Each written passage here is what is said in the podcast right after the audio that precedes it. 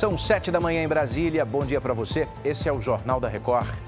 Chuva tira dez mil pessoas de casa e provoca mortes e destruição no Rio Grande do Sul.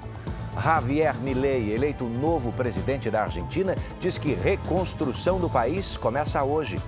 É agora, no J R.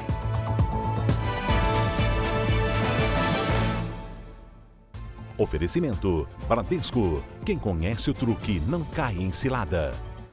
Olha, o Rio Grande do Sul começa essa semana com novos alertas para temporais e enchentes. Em todo o estado já são pelo menos quatro mortos e mais de dez mil pessoas que tiveram que sair de casa por causa das chuvas. O repórter Eduardo Marques está na cidade de Rolante, que chegou a ficar isolada, né, Eduardo? Qual a situação por aí agora? Bom dia.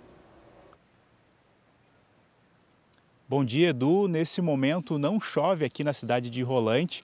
Muitas equipes trabalham nas estradas aqui no Rio Grande do Sul, ao redor dessa cidade, para desobstruir essas rodovias. Em todo o estado já são contabilizados mais de sessenta feridos, a região mais afetada pelas fortes chuvas, vendavais, enxurradas, inundações e soterramentos.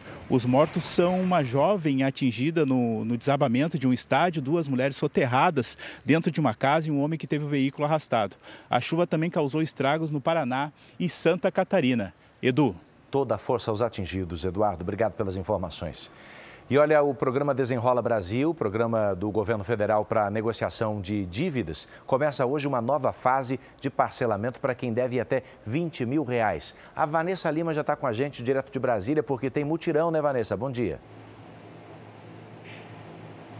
Bom dia, Edu. É isso mesmo. Hoje será realizado o dia D, com possibilidade de renegociação de dívidas com um novo valor, que podem ser pagas em até sessenta meses. Os descontos médios passam de oitenta por cento e o primeiro pagamento poderá ser feito daqui a dois meses. Os débitos incluem contas de energia, água e cartões de crédito. Até agora, o Desenrola Brasil já atendeu dois milhões e setecentos mil brasileiros com vinte bilhões de dívidas renegociadas.